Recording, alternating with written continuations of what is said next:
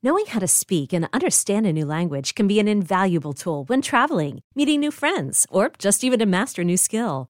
But it's not always simple when you're bogged down by textbooks and structure classes. That's why so many people trust Rosetta Stone. Rosetta Stone is the most trusted language learning program, available on desktop or as an app. It truly immerses you in the language you want to learn, like Spanish, French, Italian, Chinese, and more. You won't just be studying English translations. The Rosetta Stone intuitive process helps you pick up a language naturally, first with words, then phrases, then sentences. Don't put off learning that language. There's no better time than right now to get started. For a very limited time, listeners can get Rosetta Stone's lifetime membership for 50% off. Visit rosettastone.com slash rs10. That's 50% off unlimited access to 25 language courses for the rest of your life. Redeem your 50% off at rosettastone.com slash rs10 today.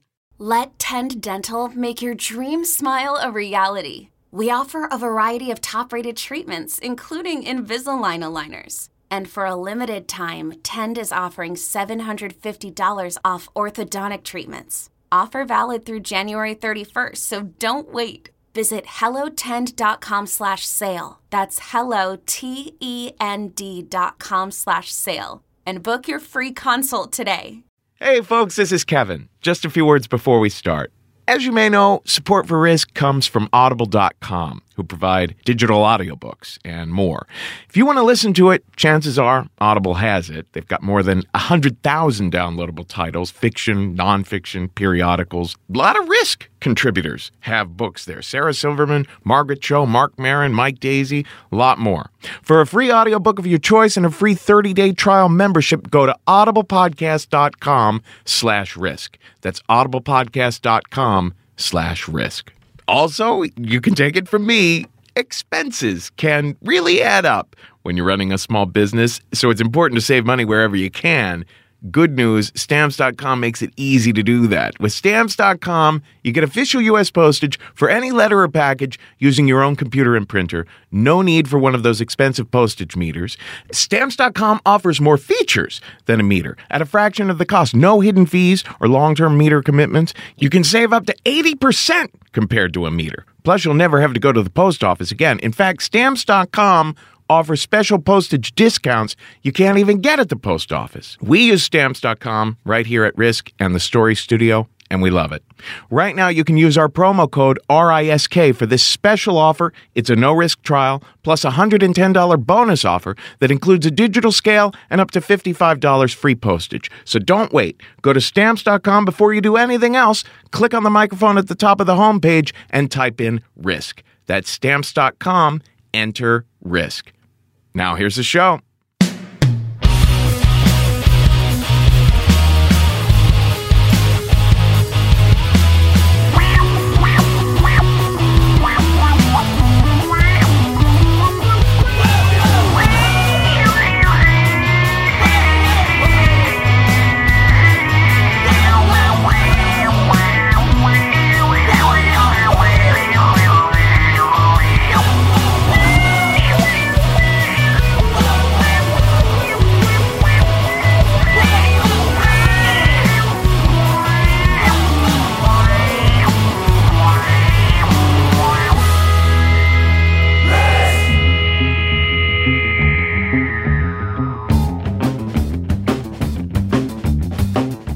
Kids. This is Risk, the show where people tell true stories they never thought they'd dare to share. I'm Kevin Allison, and this is Rongda behind me now.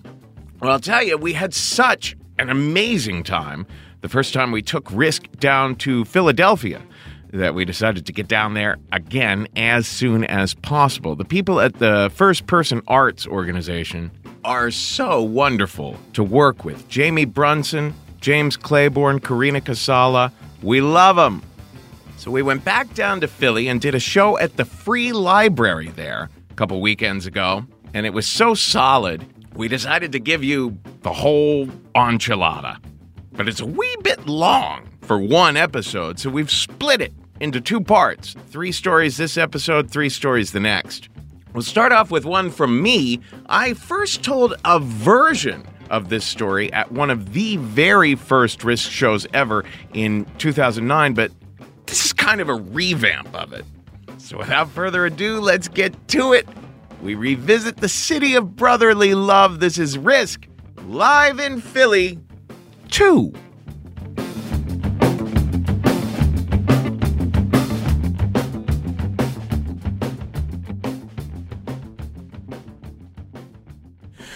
Oh boy, this goes back to, you know, my first days when I started performing on stage as a solo guy.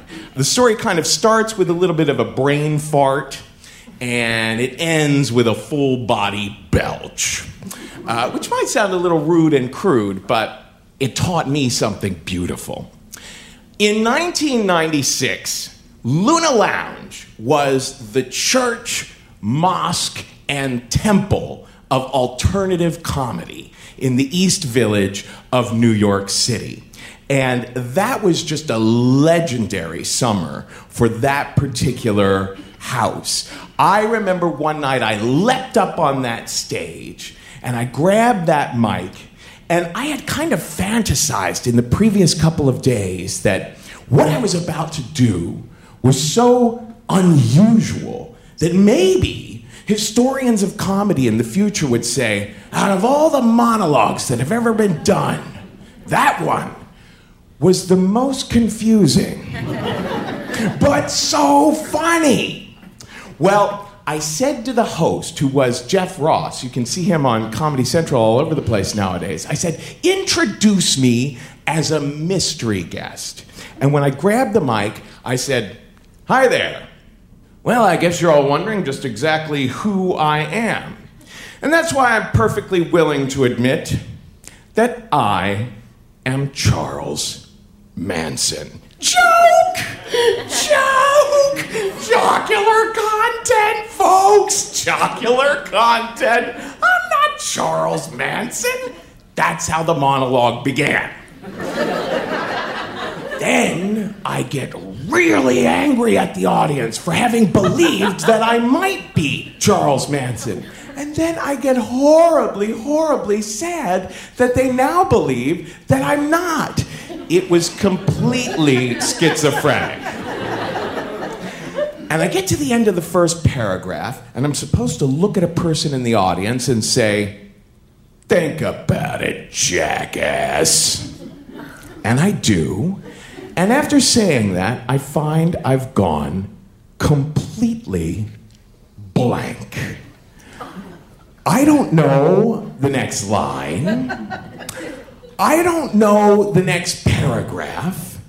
I can't remember what this monologue is about. there was kind of a tectonic shift going on for me that summer.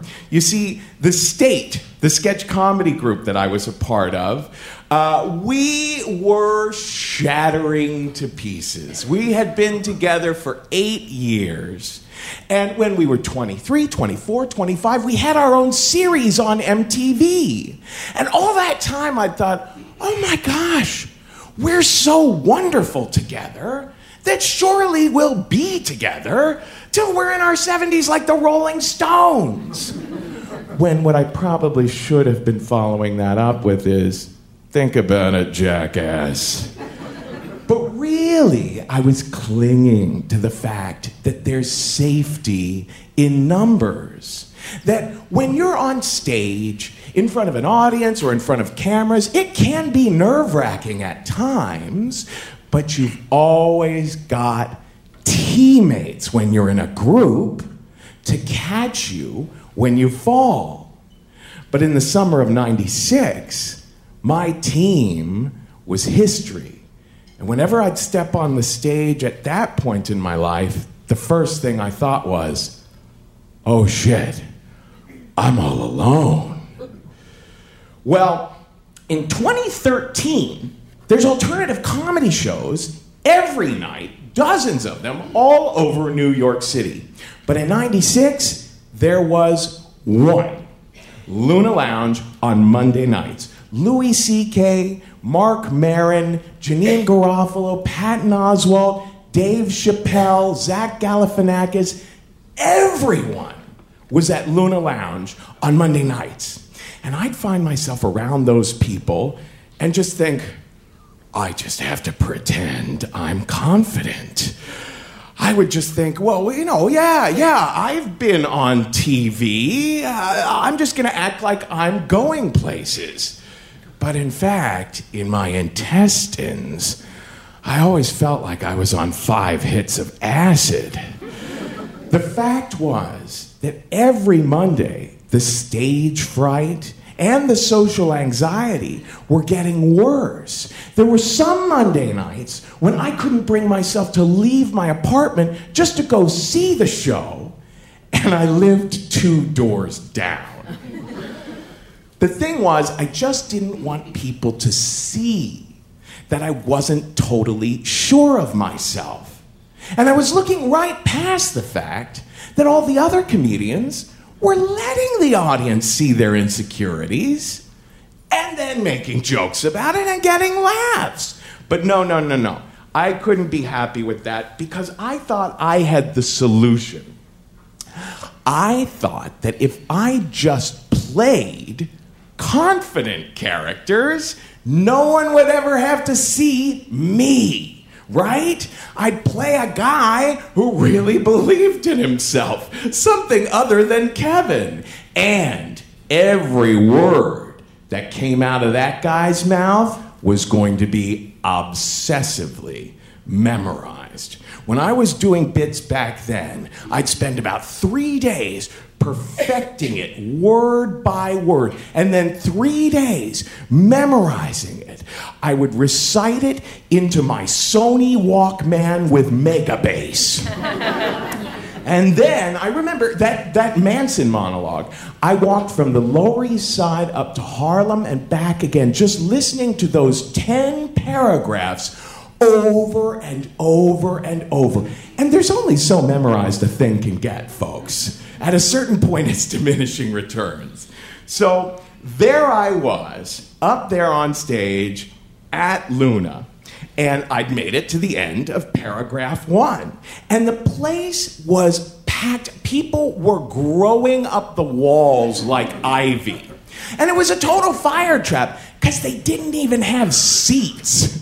so most of the crowd was sitting Indian style right there on the floor.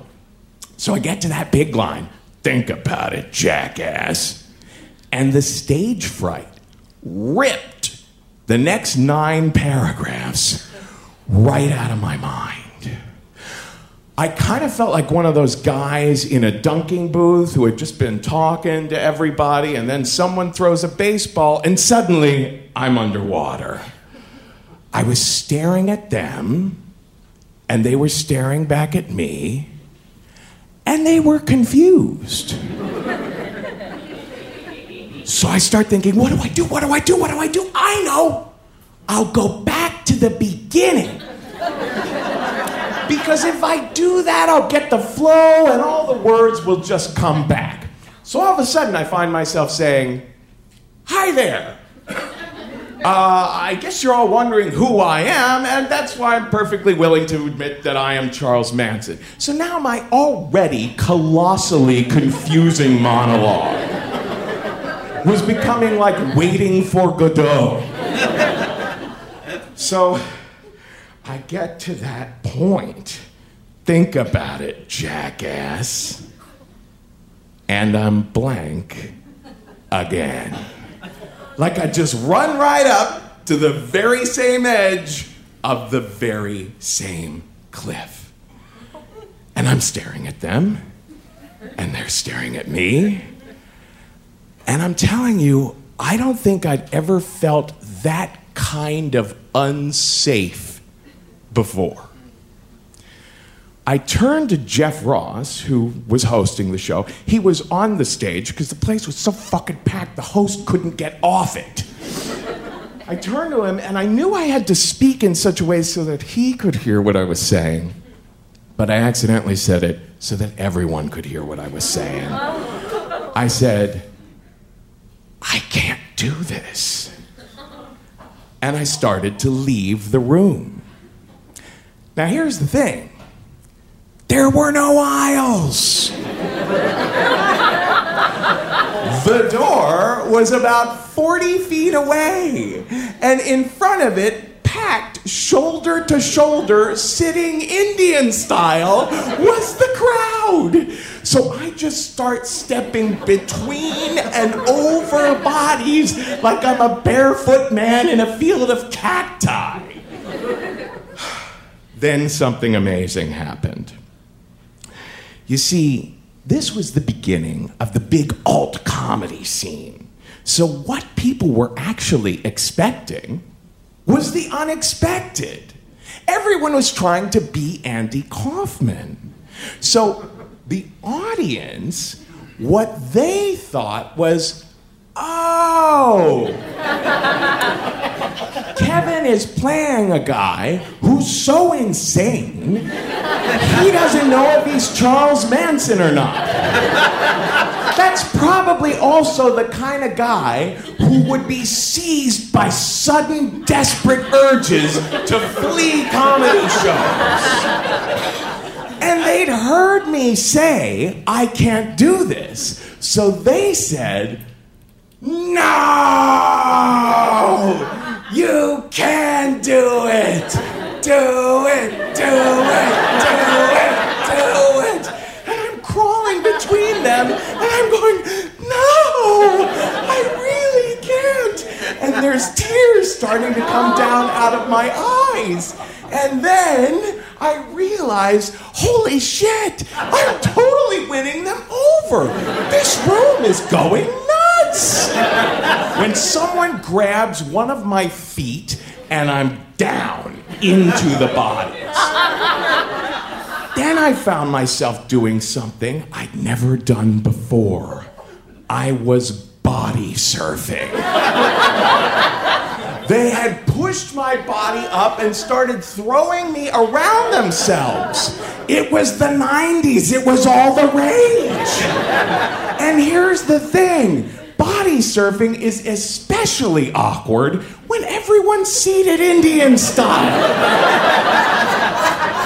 but I'm going around and around, going, no, no, no, no, no. I feel like I'm a guy in a cheap 60s horror movie who's been shot into the bowels of hell. But finally, they kind of surf me back up to the stage and belch me back up onto it. So I get to my feet and I'm wiping the tears out of my eyes, and I realized I'm no longer the dominant partner in this relationship. I had no choice but to finish the monologue, and so somehow it came back to me, word by word. I went total Manson on those motherfuckers, saying I was gonna paint the wall with their blood, and they loved it. Now, afterwards, I went home, two doors down, and I was thinking, wow, everyone said the same thing. They didn't care at all if I had fucked up parts of it or not. They thought it was the best bit of the night. But I didn't fully understand what that night's significance was until many years later, just a couple years ago. I was listening to the radio and I heard a concert by Bob Dylan in 1964 at Avery Fisher Hall in Lincoln Center. A big deal. He's only 23 years old. It's a suit and tie kind of affair. And he starts into a song, he plays a little riff, and he plays it again and again and again and again. And I'm like, what the fuck is going on with this concert?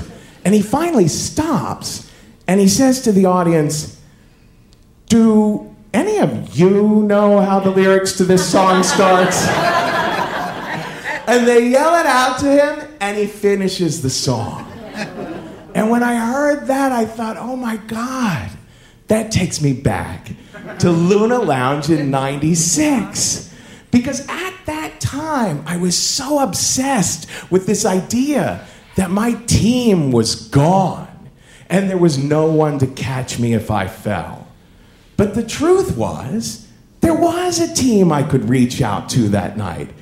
There were people all over the room who caught me when I fell. So remember that. If you ever find yourself in a situation like that, where you're staring at a group of people and you feel like you're all alone, I'll bet they think you can do it. Thank you.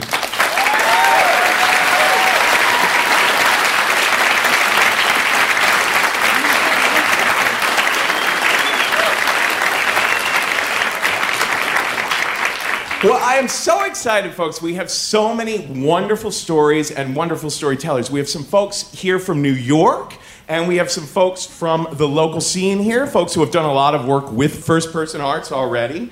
The first person I want to bring up is someone who's very near and dear to my heart because if it wasn't for Giulia, there might not be a risk. It was Giulia's show, Stripped Stories, that kind of introduced me to this format. It was the first place where I really took a risk and walked away understanding, wow, that was amazing. And it got me thinking of doing this very show.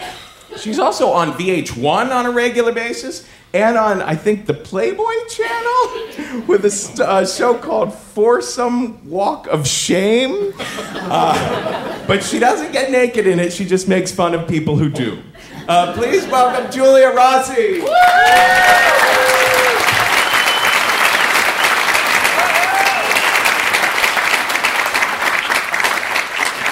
You.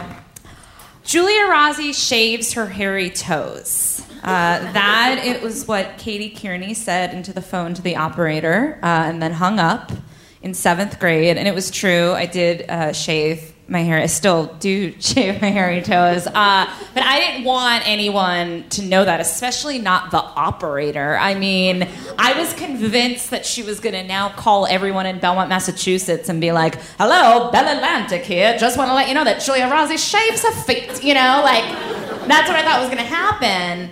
Katie was my best friend, but she was also my bully. And so, for anyone here who's had that kind of situation, you know that it's even worse than just having a bully because she would be mean to me and then do really nice things to make up for it and then do mean. She was basically like the closest thing I'd ever had to an abusive husband. And so she would trick me into telling her things and then use those things against me. So we're at her house and we're hanging out and she was like, "Oh my god, like you like totally shave your legs, right?" And I'm like, "Yeah." She was like, "And you shave your armpits." Like I shave my armpits. Everyone shaves their armpits at our age. I'm like, "Oh my god, yeah, totally." She's like, "And like other things, right? I mean, you are Italian. What? Like your feet?" And I was like, "Yeah, I shave my toes." And she was like,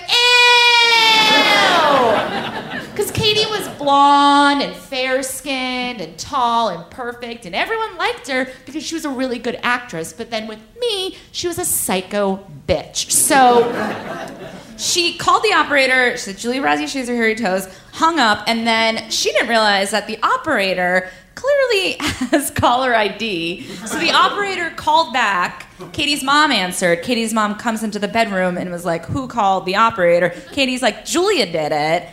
I start weeping because I don't know how to react. And her mom's like, oh, please don't do it again. And then she's like, oh, you're such a baby. Why are you crying? And then she bought me an ice cream. So this was pretty much our dynamic. And so you can imagine uh, the fear that I had when my sister told me back in 2007 that Katie's mother in law lived across the street from me. I was living in Boston uh, for a year uh, in my old town, and apparently Katie's mom lived across the street. And I said to my sister, "How do you know that?" She said, "Well, because Katie uh, came to a mommy and me class that I was in with her daughter." And I was like, "Oh my god, did you did you tell her she ruined my life?" And my sister's like, "No, she still has crazy eyes." And I was like, "Oh." What about her kids? My sister's like, yeah, they have crazy eyes too. So I started to panic because I was like, oh my God, like, what am I gonna do when I run, if I run into her? You know what I mean? Like, she's probably gonna be like, hi, Giulia, and then set my house on fire, you know? So I was just like looking over my back the whole time, just so paranoid to live in my own home. And then I thought, even worse so, what if I like what if I go crazy? You know what I mean? Like I haven't seen her in years. Like maybe I'll set her on fire and her kids on fire. You know what I mean? Like I don't I'm not well maybe. I don't know you guys. I was really mad and and then I told I told my parents I was like, "Do you know that this girl's mother-in-law was across the street?" And even like my pa- like my mom even looked scared because my mom and my dad watched this girl destroy their daughter. Um, they hated her. And one time I was on the phone with Katie and we were arguing, and I was saying, Please, Katie, stop being mean to me. So pathetic. And my dad was listening in on the other line. And I guess like to hear your daughter beg somebody to stop being mean to you is probably the most heartbreaking thing that you can hear. So my dad interjected uh, with very, a lot of sweetness and goes, "Get off the fucking phone." And I hung up, and then he came into my room and was like. I don't want you to let anyone talk to you disrespectfully, okay? You hear me, stupid? I was like, yes. yes, loud and clear, Daddy, thank you. Um,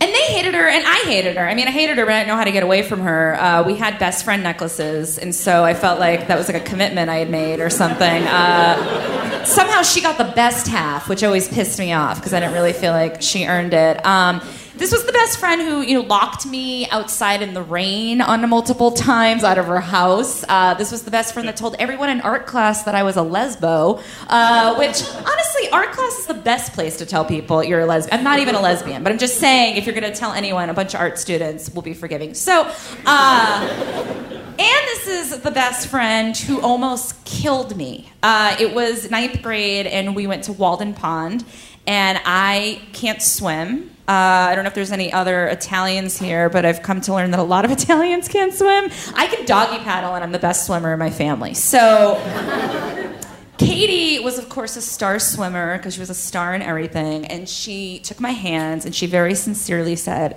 Giulia, you're my best friend. I want you to know how to swim. Listen, this is what we're gonna do. We're gonna swim into the middle of the pond, okay? And you're gonna try your hardest. And if you can't go any further, let me know and I'll swim you back. I love you. And I was like, oh my God. Like, Katie is having this beautiful moment with me. And I mean, she wouldn't, she'll take care of me. So I swam out with her, and I get to the middle, and I did a pretty good doggy paddle. You can only doggy paddle for and I was like, oh, and then I got to the middle, I was like, oh, oh god, oh, and like water starts going down my throat. I'm like, okay, I, oh, oh, oh, and she goes, oh, tough shit, baby, and swam away, you guys. She sw- I obviously I didn't die, but like she swam away, and I remember I was I was drowning, and I was thinking wow, like I understand that Walden Pond, Henry David Thoreau, he speaks of solitude. I didn't I didn't want to die alone in the middle of Walden Pond. And then I was like, well maybe it wouldn't be so bad because now I will die and I won't have to be friends with Katie anymore. maybe when people would come to my gravesite and be like, oh poor Giulia, that girl really ruined her. So then as I'm kind of coming to peace with my death, I feel this arm like jerk me up out of the water, and she's like, "Ugh, I'll swim you back, you fucking baby." And then she swims me back violently. And you would think we would have broken up after that. Nope, totally stayed friends for three more years. So finally, junior year, my junior prom rolls around, and I have an epiphany. Um, at that time, uh, Katie had started dating a guy who transferred into our school, and he was a drug addict, and so Katie became a cokehead, which was great because she didn't really have time to be my friend anymore. But the shitty thing was, was that at least when we were like bully best friends, there was the sweetness after. Now she was just mean. Like if I ran into her in the hallway, she just would stare me down like she was plotting to murder me again. Um, and so, because she wasn't on me as much, I sort of had this you know, hope that maybe I could have some time in high school on my own to enjoy myself. So I was hoping that maybe prom would be it. Maybe my junior prom would be the moment that I'd been waiting for, except it was three weeks before prom and I didn't have a date yet. And I actually had never had a date because Katie made me feel like the ugliest thing in the world. Anytime I heard a rumor that somebody liked me, I'd be like, oh my God, I heard that Billy might like me. She'd be like, oh, Giulia. Oh, God oh, don't make a fool of yourself. You really think Billy would like you? And I'm like, no, probably not, because I hate myself. And so, um, but I had hope with the prom. Like I was feeling like Katie was like really coked up all the time, so I was like, she will just like let me slide and enjoy myself. And I bought a dress at Jessica McClintock on sale, and I even reserved two spots in my friend's limo, like just in case. And uh, and I was getting really upset because all the junior boys were asking freshman girls to be their dates to the prom because quote unquote freshman girls are easy, and I was like, hey. I could be easy too. Just give me the chance. So I decided what I needed to do in order to get a date was probably um, get rid of more body hair, and so uh, I decided to buy a depilatory kit to get rid of my mustache. Now, for anyone here who doesn't know what depilatory is, it's like a chemical cream that you're supposed to gently pat into your skin and then gently pat away to remove hair.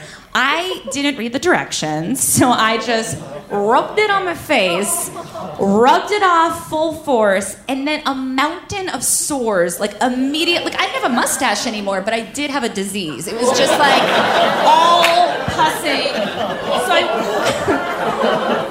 I went from a girl who maybe might not have a prom date to a girl who will never have a date in her life again. I was hysterical. I ran until I told my mom. I was crying. My mom comforted me by buying me a pizza. Uh, I ate the whole thing in front of the TV while watching Family Matters, and and then my my dad comforted me uh, again very sweetly by saying. Uh, I don't understand. If you don't have a date, why you have to shave your face in the first place? And I was like, okay, thank you. And um, they let me stay home from school for a few days, and then eventually they made me go because they didn't want me to ruin my C average. And the first person I saw when I walked into school was Katie, of course. And she was like, ew, Giulia has herpes. And I was like, oh my God, I wish I had herpes. That would mean I have a boyfriend. And then the prom came, and I didn't go. I didn't have a date, um, and I was really upset. And then my sister, who was at UMass Amherst at the time, at the time, which was known as the number five party school uh, in the country, suggested I go visit her.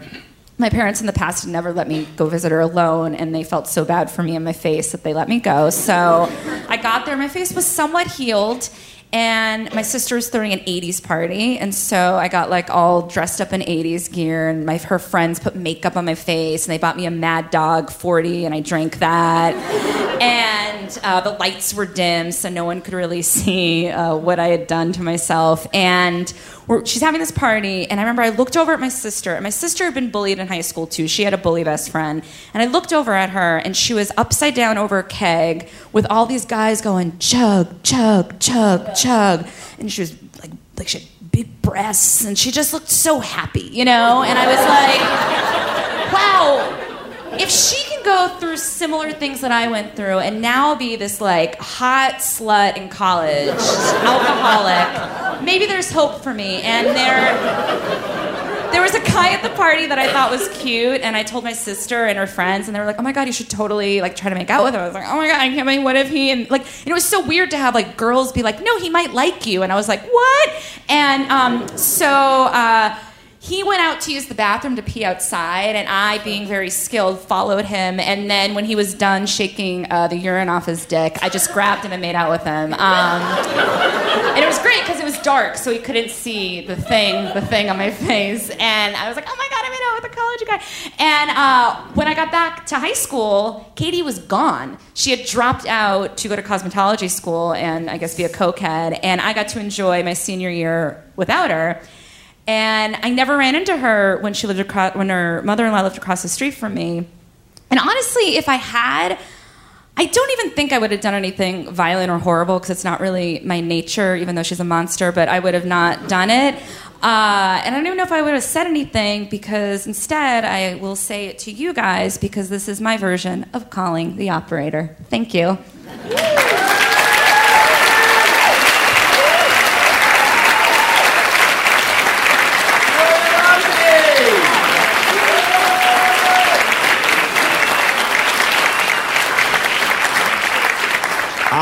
I was listening backstage to Giulia tell that story, and something occurred to me. I've never told this before, uh, so this is very this is the danger zone. Uh, she started off by saying that she shaves her toes. Well, I was married from the time that I was 31 to 41. I was in a vanilla marriage sort of relationship with a guy.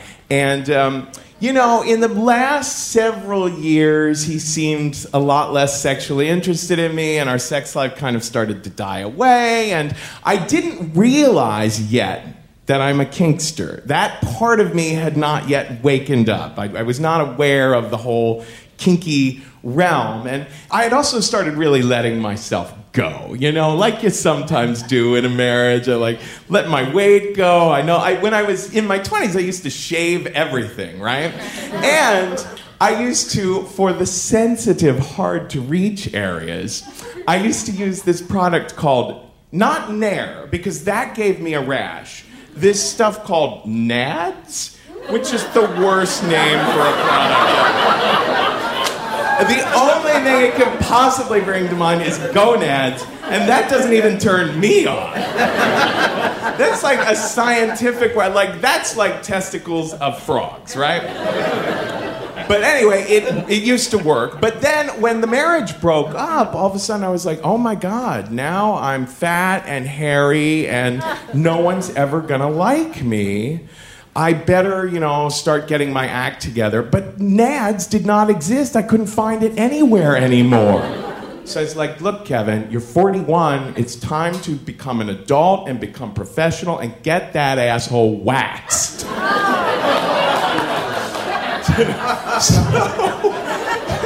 so I went to a spa and it's this enormous Russian lady who just seemed just like anger was her whole personality. And at, now, now I understand what masochism is. I understand that I'm a kinky person and that I'm kind of turned on by things like pain and humiliation. At the time, I did not know these things. So she tells me to take off all my clothes. I take off all my clothes, and then she throws me up on a thing and puts my legs over my head like a baby changing the diaper. And I was like, this is so humiliating. It's kind of a turn on. then all of a sudden, I feel this searing hot pain right on my anus, and I'm like, holy shit, this is kind of hot, and not just the temperature. And then she takes a look at me. She sees that I'm kind of reacting both in the face and downstairs. And she creeps over, looks into my face, and she says, What would your mother think? Which was the hottest part of all. now I understand, and by the way, I now also, now that I'm a kinkster, I also understand there are way too many people who like their men fat and hairy.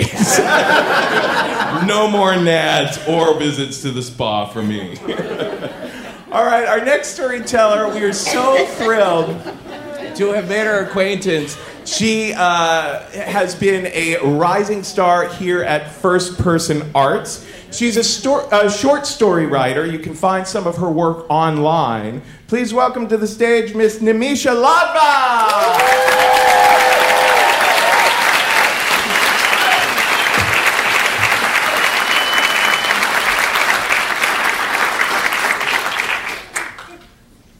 A question. How many people belong to a family? okay, good, good. Lots of you. Some of you just fell from heaven. Um, so you know that belonging to a family can be nerve wracking, mostly because families bring together people who shouldn't be together at the same place at the same time. now, I belong to an Indian immigrant family. We didn't come straight from India to America. My family, over the generations, we moved from India to East Africa, where I was born, uh, then to England, where I got my accent, and then to America, where you know I'm, I'm here. And um, that means that I grew up with a version of Indian culture that is a hundred years old, very conservative, very old-fashioned. And one of the things I grew up hearing was, Nimisha, Merbani, to gur ni izzat rakte. I don't know if there are any Gujarati speakers out there, um, but what the, I'll translate just in case there aren't. Um, Nimisha, above all else, remember to keep your family's honor. Well, when my family came to America, they saw that many of the Indians here were professionals, and neither of my parents went to college. So, to sort of maintain the family izzat and also to belong, it became very important to my parents that their children, me and my brothers, that we needed to study well and marry well. And this was actually code for become a doctor or marry a doctor. now, my chances of becoming a doctor were unfortunately quite slim because I am a world class fainter. I see one drop of blood and I can drop 90 degrees. So that was likely not going to happen. So it became very important that I find a nice Indian doctor to marry. Which leads me to another question. Has anyone ever been treated by an Indian doctor in the room? Anyone? Anyone know of anyone who's been treated by an Indian doctor? So it should be everyone. So, right, so there are a lot of Indian doctors out there. I only needed one. I couldn't find one. I didn't. So you can imagine my parents' disappointment when I announced to them I wanted to marry a nice Jewish boy from Chicago named David. and um, just in case you can't imagine my parents' reaction, I thought I'd bring it in for you a little bit. So, my dad was actually very calm and collected for the most part, um, except for one very bad day. We were driving, we were on a mountainside, and we were actually in the middle of nowhere. And he grabs the wheel, I grab it back because it's dangerous. He grabs it. He says, Nimisha, pull over. I didn't pull over because it was scary. Leave me on the side of the road to die.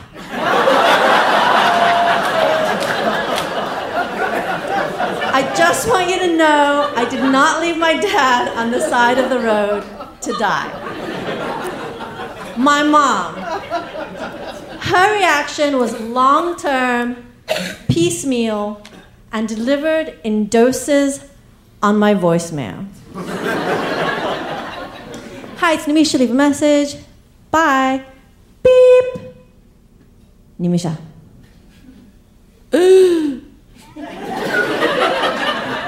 Nimisha.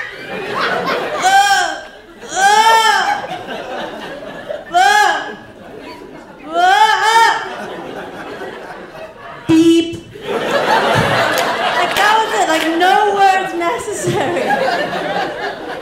Now I should say, David heard one of these messages and he said, Nimisha, you're not doing this to her.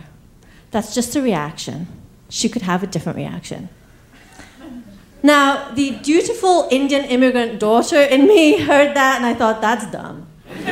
Um, Because you know, when you're Im- a child of immigrants, when your parents are upset, it is absolutely your fault and your responsibility to fix it. But the adult in me was thinking, well, I wonder, like, maybe they could have a different reaction. Like, that would be weird. That would be different. Um, and you know, so things were bad. Everyone was upset. No one was happy. And people would say, Nimisha, are you sure you want to go through with this? It doesn't seem like it's going so well for like anyone. You look like hell. You know, I mean, and it was a good question. And I have to say, I was as surprised as everyone else by this whole thing. David certainly didn't look like the person I was going to marry. So if my parents, they would have been happy with like a double MD PhD with one of those like Indian mustaches. Let me show you. Like that. See that? Like that would have been so hot for my parents.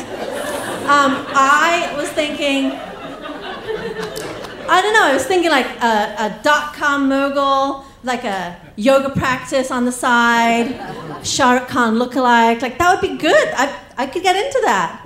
Didn't happen. I met David on the job.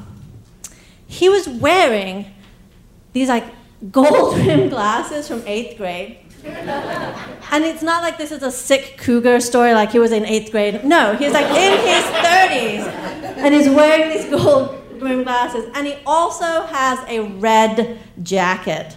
Like, who in their 30s wears a red jacket?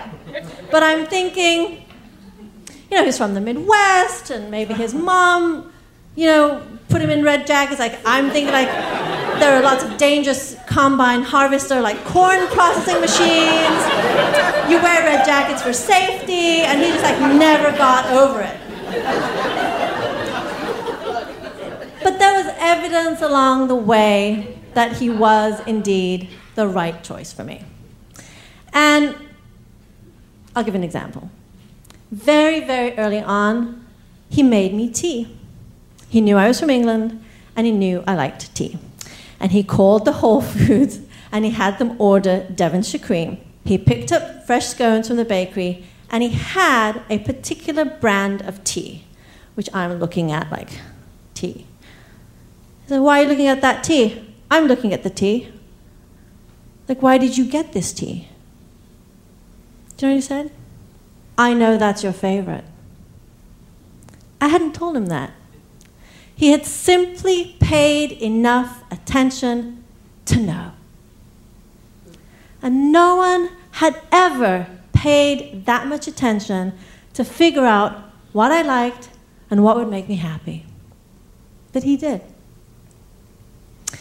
So, to his credit, he was right.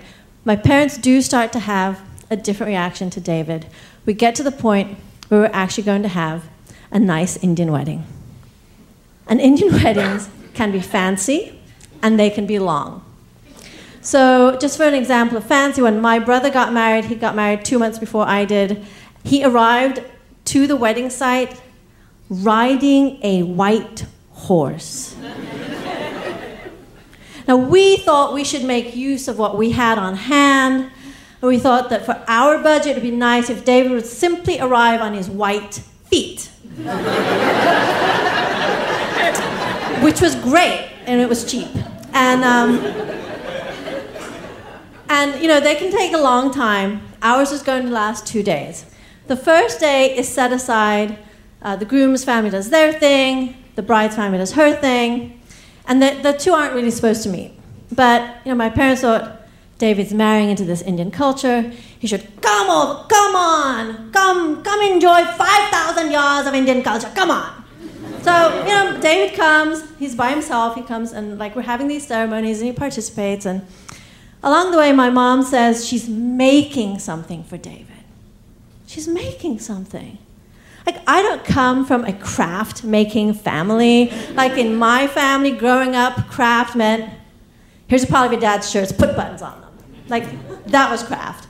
And um, so she's making something, and I'm, I, I feel like my nerves are relaxing, that this is good. And what she's making for him is a loon. And a loon is a it's like a small brass vessel. You put beads in it, you cover it with cloth, and you decorate the cloth.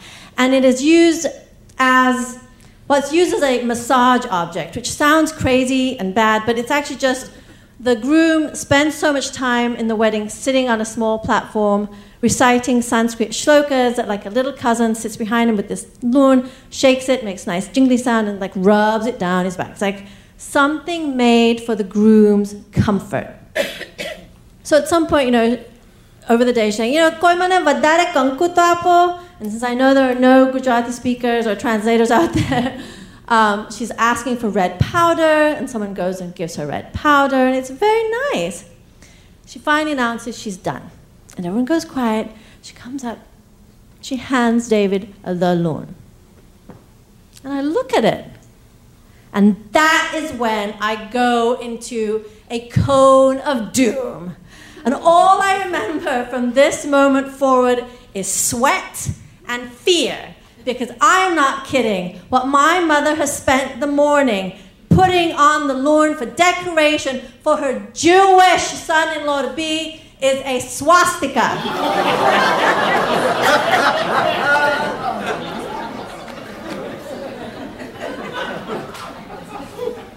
a swastika. The room falls silent. It is like someone has died. No one says anything. Finally, my mother, she kind of, David, you're not liking? my dad, sensing that my mother's feelings might be hurt, steps in. David, do you understand? In the Indian culture, swastika is a very good thing, means home, means good luck. Good Indian weddings, always having swastika is a good thing. well, this is not convincing. It's still quiet. David says nothing. I am still in my cone of doom, sweating and afraid.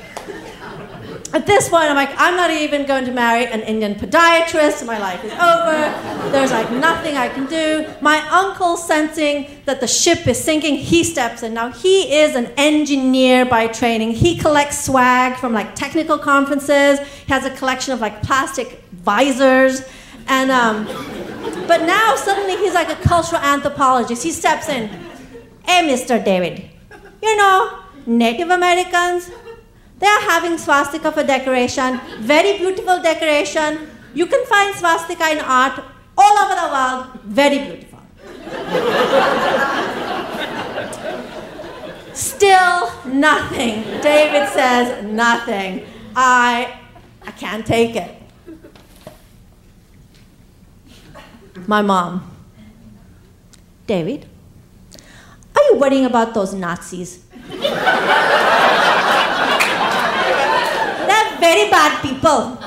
Well, that's good. I was glad we agreed that the Nazis were bad people. You know, they are stealing the swastika from Indians. They're stealing it. Finally, David says one word. He says, Mom. Mom. He has never addressed my mother as mom before that moment. And it changes everything. I get it. David gets it. My family gets it. Suddenly, we come together committed to having a swastika free wedding. David says, Mom, you know, we can't have swastikas at this wedding. Okay, my dad checks the invitations, there's no swastikas there. We start checking the saris, there are no swastikas there. We check my mehndi. Okay, we are swastika free. The next day, we do indeed, to honor David's family and protect the izzat of his family, we have a swastika free wedding, and it's great. And, and we have been married for 10 years. And and when I think back to that moment, that one moment when David said, Mom, I'll tell you what I got. We weren't just an immigrant family. We didn't just belong to a Jewish family. We didn't just belong to an Indian family. In that moment, we belonged to an American family.